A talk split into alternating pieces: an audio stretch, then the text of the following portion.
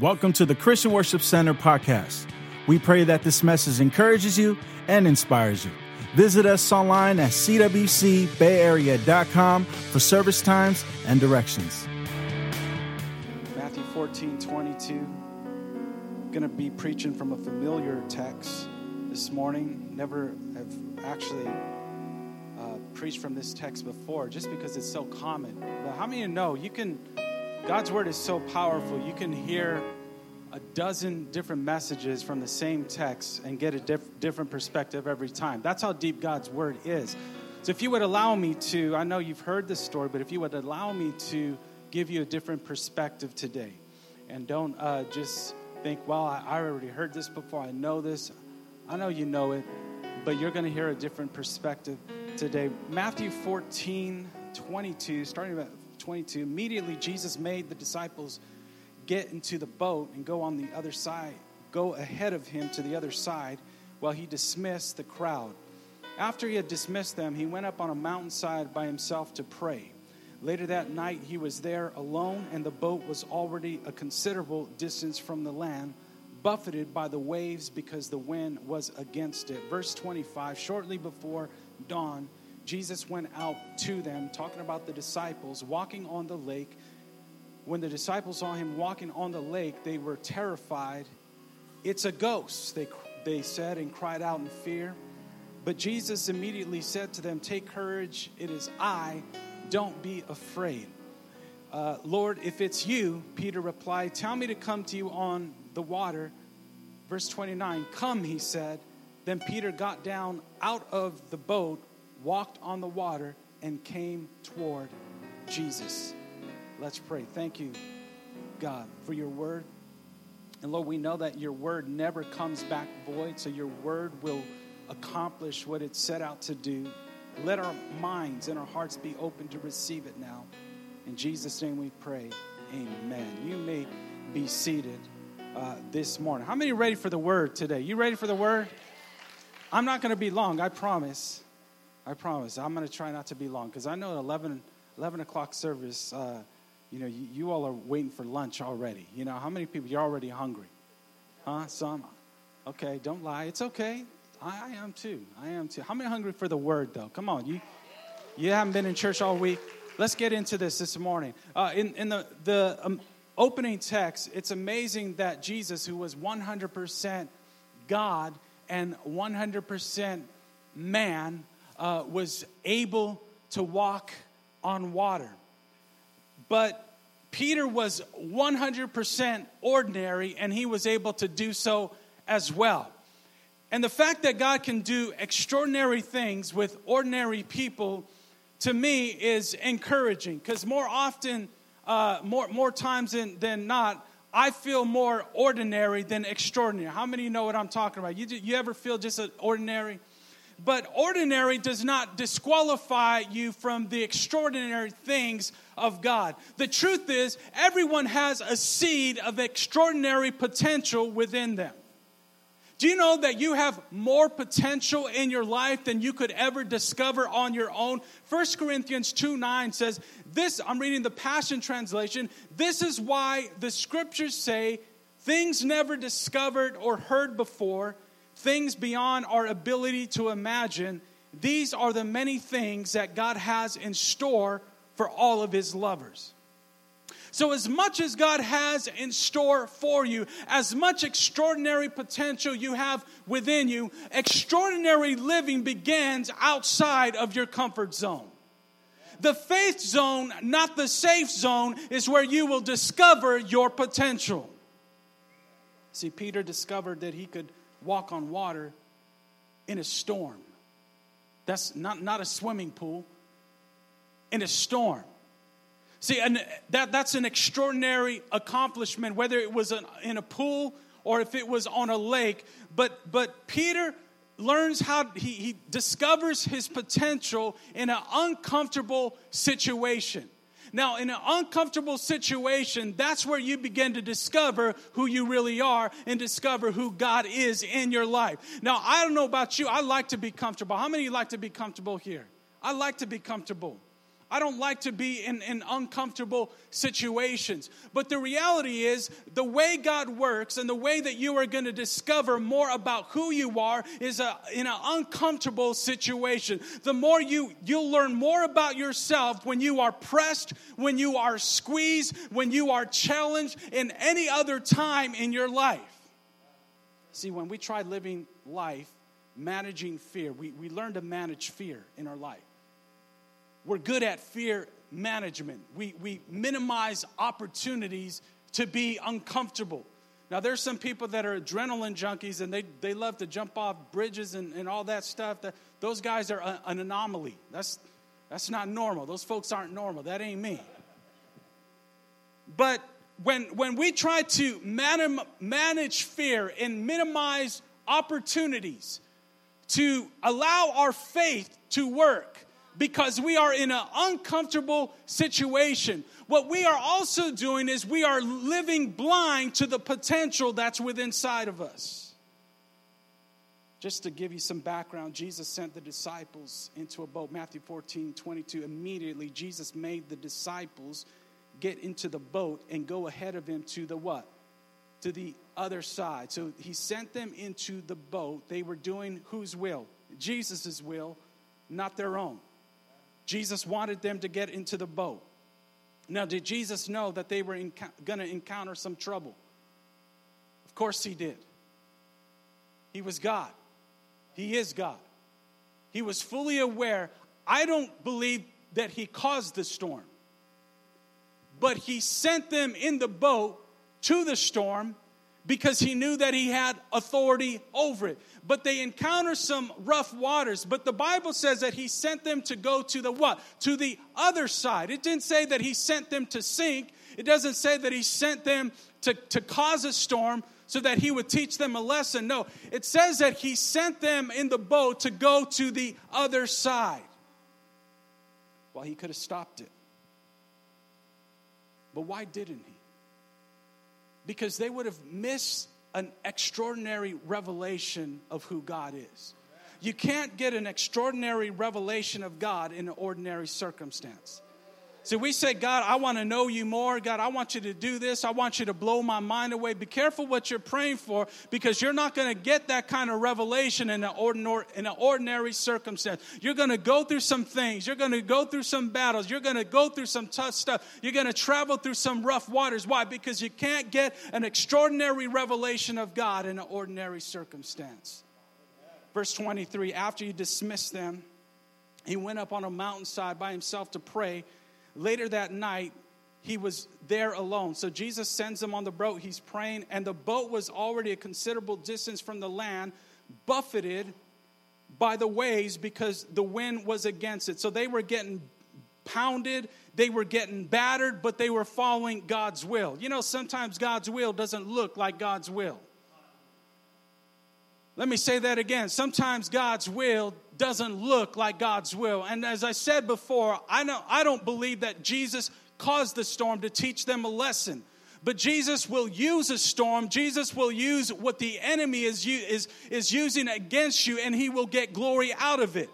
So they are struggling. They are agonizing. They are, they are, they are being uh, uh, battered by the waves. You ever feel like you are just being battered? You are in a situation where you are just being beaten up. And the Bible says in, in Matthew 14 25, and in the what? The fourth what? Watch. In the fourth watch, he came to them walking on the sea. Now, let me talk about that for a moment. The Romans divided the, the night into four watches and the Jews adopted the same concept. The first watch was from 6 to 9 p.m., which was the evening. The second watch was from 9 p.m. until midnight. The third watch was from midnight until 3. The fourth watch was from 3 a.m. until 6 a.m. So the fourth watch was the last watch before the break of the day. It was the darkest hour of the night before the dawn. Now the disciples leave in the evening time because Jesus just fed the, the multitude of 5,000, fed them at dinner time, not at breakfast, lunch, it was in the evening. So the disciples get a revelation of Jesus in the fourth watch. They've been struggling for over nine hours being battered and beaten by the winds. And finally, Jesus shows up right before the break of the dawn in the darkest hour. Now, some of you have been faithful to God, but you've been struggling in the fourth watch of your situation. I want you to understand, I came to tell you this morning that there's something new. There is a new day on the horizon. There is something new that Jesus is about to do in your life. Hold on. Do not jump ship. Do not give up. Do not turn back. Jesus is about to give you another revelation of who He is in your storm. You are about to get a new revelation in your life. So the disciples see Jesus walking on the water. They get. I'm just paraphrasing real quick. You, we, we can bring up the scripture, verse 27. They're afraid. They, say, they see Jesus walking on, on the water. They think it's a ghost. Jesus assures them, right? You know the story. Jesus assures them uh, that who he is. And then Peter gets an interesting idea. Peter was always the impulsive one. I love Peter. I mean, he, he, just, he just was impulsive at times. And uh, Peter gets this interesting idea. Peter has this idea and this desire to do the same thing that he sees Jesus doing. Now, 1428, verse 28 it says, Lord, if, if it's you, Peter replied, tell who? Tell me. Is that scripture up there? Okay. You can read it with me. Tell who? Tell me. He didn't say, tell my posse to come to you. He says, tell me to come to you. So Peter's one of those folks that invites himself over your house. He's one of those guys that invites them. You ever have friends like that? They just invite themselves, right? Where are you going after church? Oh, I'm going here. Well, let me come with you. They, they, they just invite themselves. Peter does not see, he, Peter sees something extraordinary from Jesus. And instead of Peter waiting for an invitation, Peter invites himself to go out on the water and he wants to know if it's okay with Jesus. See, some of you are waiting on God to do the extraordinary, but God is waiting on you. If you want to do the extraordinary in life, you are going to have to initiate it. Initiate extraordinary. So, are you waiting on an invitation right now from God to do something great in your life? Are you waiting for God to call you? God, call my name. Call me. Give me a prophetic word. When that person comes up, have me stand up. Have me walk up to the front. God, call me. See, a lot of times we are waiting for God to call us out to do something. You understand that God has already called you?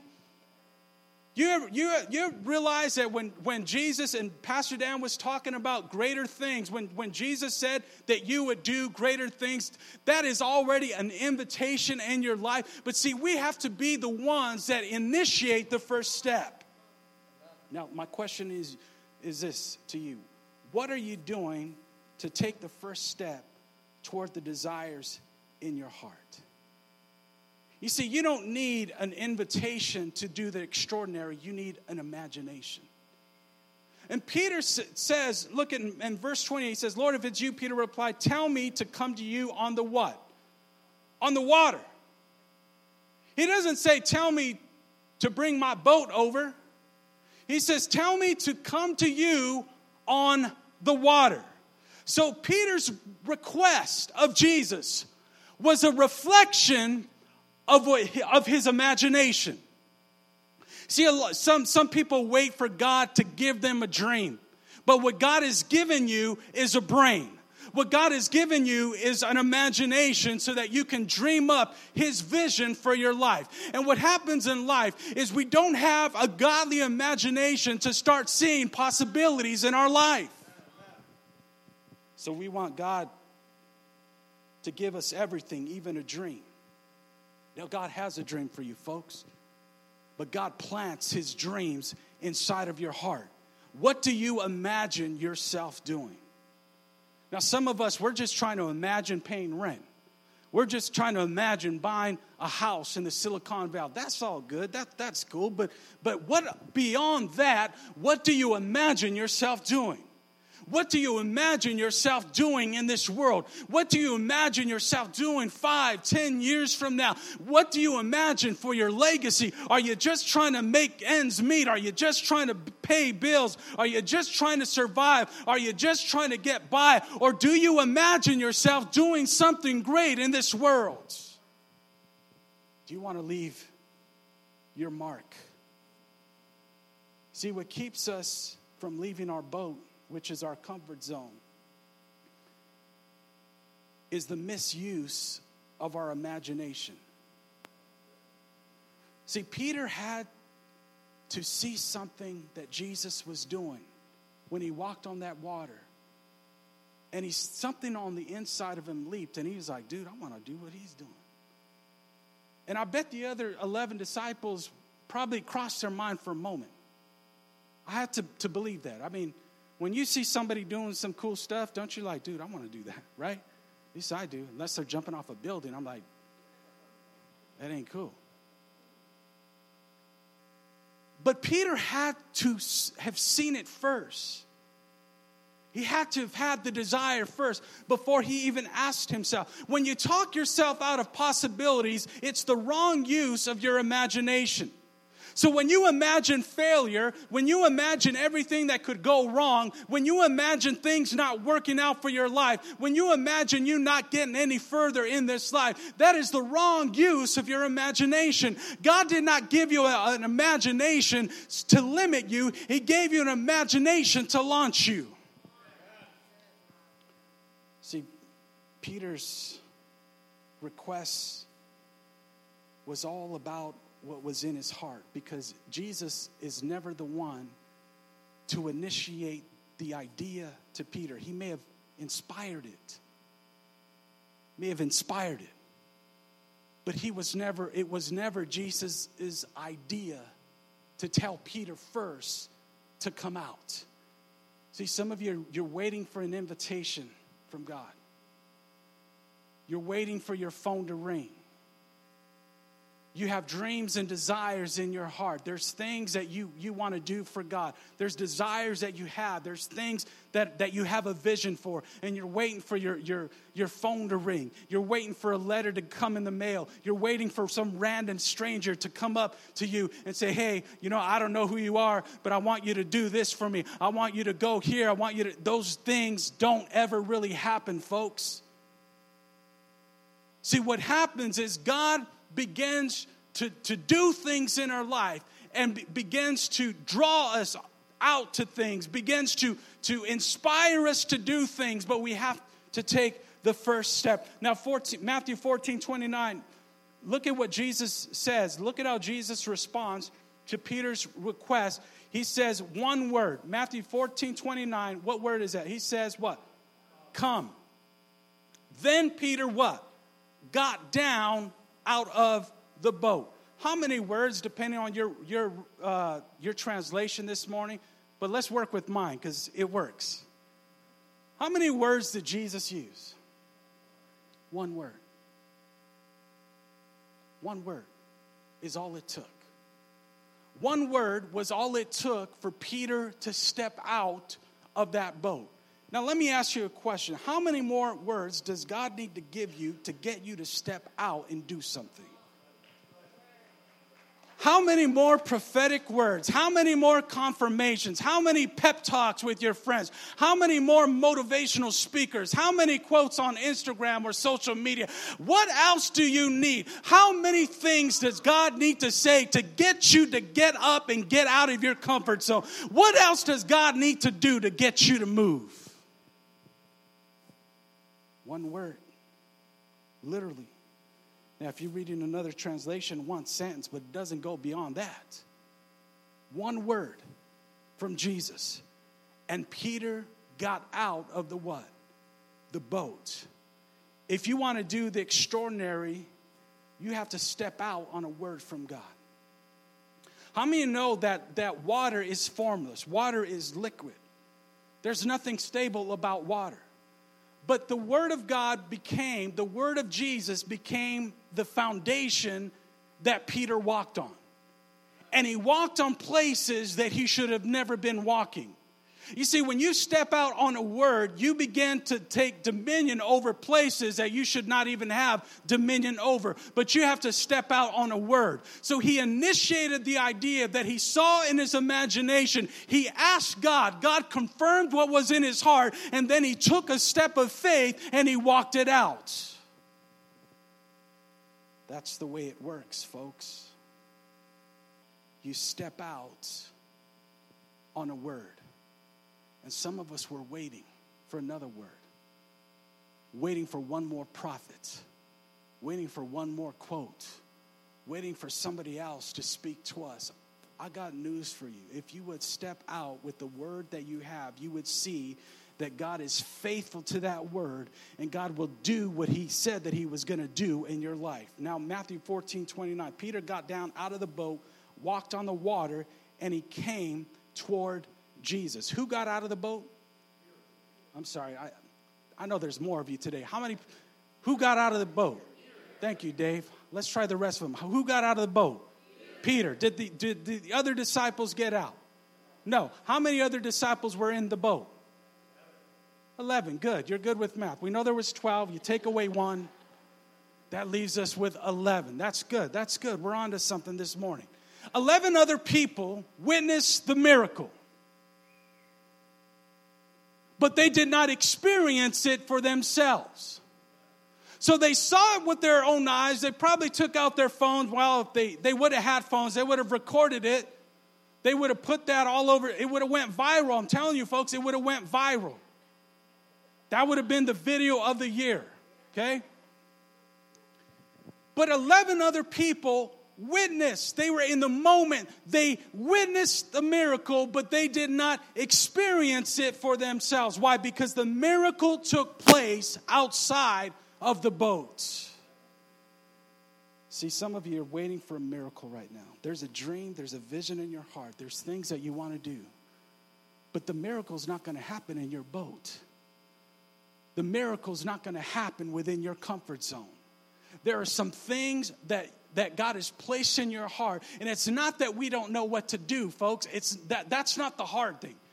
Because we know what God has planted in our heart. It's not what we what we did because we don't know what to do. It's because what we're afraid to leave behind. And that's the, the ability to be comfortable. The disciples watched Peter walk on water. And I, I understand. I'm going to close right here folks. I'm going to close right here. Be patient. I know that Peter got afraid. We, we know that he got afraid and he, he started to sink. I understand that. You, you, you, you know the story, right? He, he got afraid, but he still walked on water. He still did something that only him and Jesus were they were the only ones that were able to do it. He, yeah, I know he got afraid, and we can talk about his doubt. We can talk about his fear. But I want to talk about the fact that he's the one that walked on water. Now, I need you to understand some of your greatest mistakes will be the mistakes you never made, not the ones that you failed at. The things that you failed to do because there was fear in your heart. Don't miss your moments. Because the disciples never got the moment back. The moment was there. They watched someone else do something extraordinary, and the moment was gone.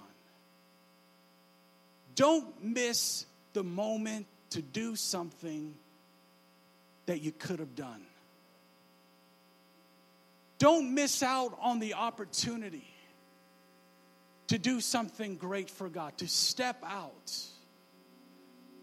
See, some of you, you're, you're getting ready to leave the boat. You're getting ready to leave the boat, your comfort zone. Because you're tired of watching everyone else do the extraordinary. You're, you're tired of just watching Peter walk on water. And you're like, you know what, man? Shh. I'm tired of sitting in this boat. It's comfortable, it's safe, Because out of the boat, it's intimidating, folks. It's intimidating. It's scary. But if you're not doing anything that scares you, then you're not living up to your true potential. If your life is so predictable that you don't even need faith, then you're not living with your true potential this morning. If every day is the same and you're not growing in revelation, you're not you're not putting yourself in an opportunity where you have to have faith or you're going to sink, then you're missing out on the extraordinary life because that's the life that God has designed you to live the life of faith. The more comfortable you make yourself, the more blind you are to who you really are. The more blind you are to what God can do in you. This morning, you have two choices. You can either step out or you can stay put. You can either be like the other 11 and watch other people do great things for God, live an extraordinary life. You can put yourself where you're going to be afraid. And I'm telling you, some of the, the, the greatest opportunities have been the most fearful ones where, man, I can't sleep, stomachs in knots. Been in situations like, man, I don't know how I'm going to do this, Lord. But that's the only way to live. That's the only way to live, folks. That's, that's the only way when, when God comes through and you accomplish something and you do something and you see God work. That's the only way to live. How boring it is to only do what you know that you can do. It's time for you to leave your boat because it's limiting you. You've outgrown it. You've outgrown who you are. God is saying, I want you to step out. I want you to live what's inside of you. I want you to stand with me this morning.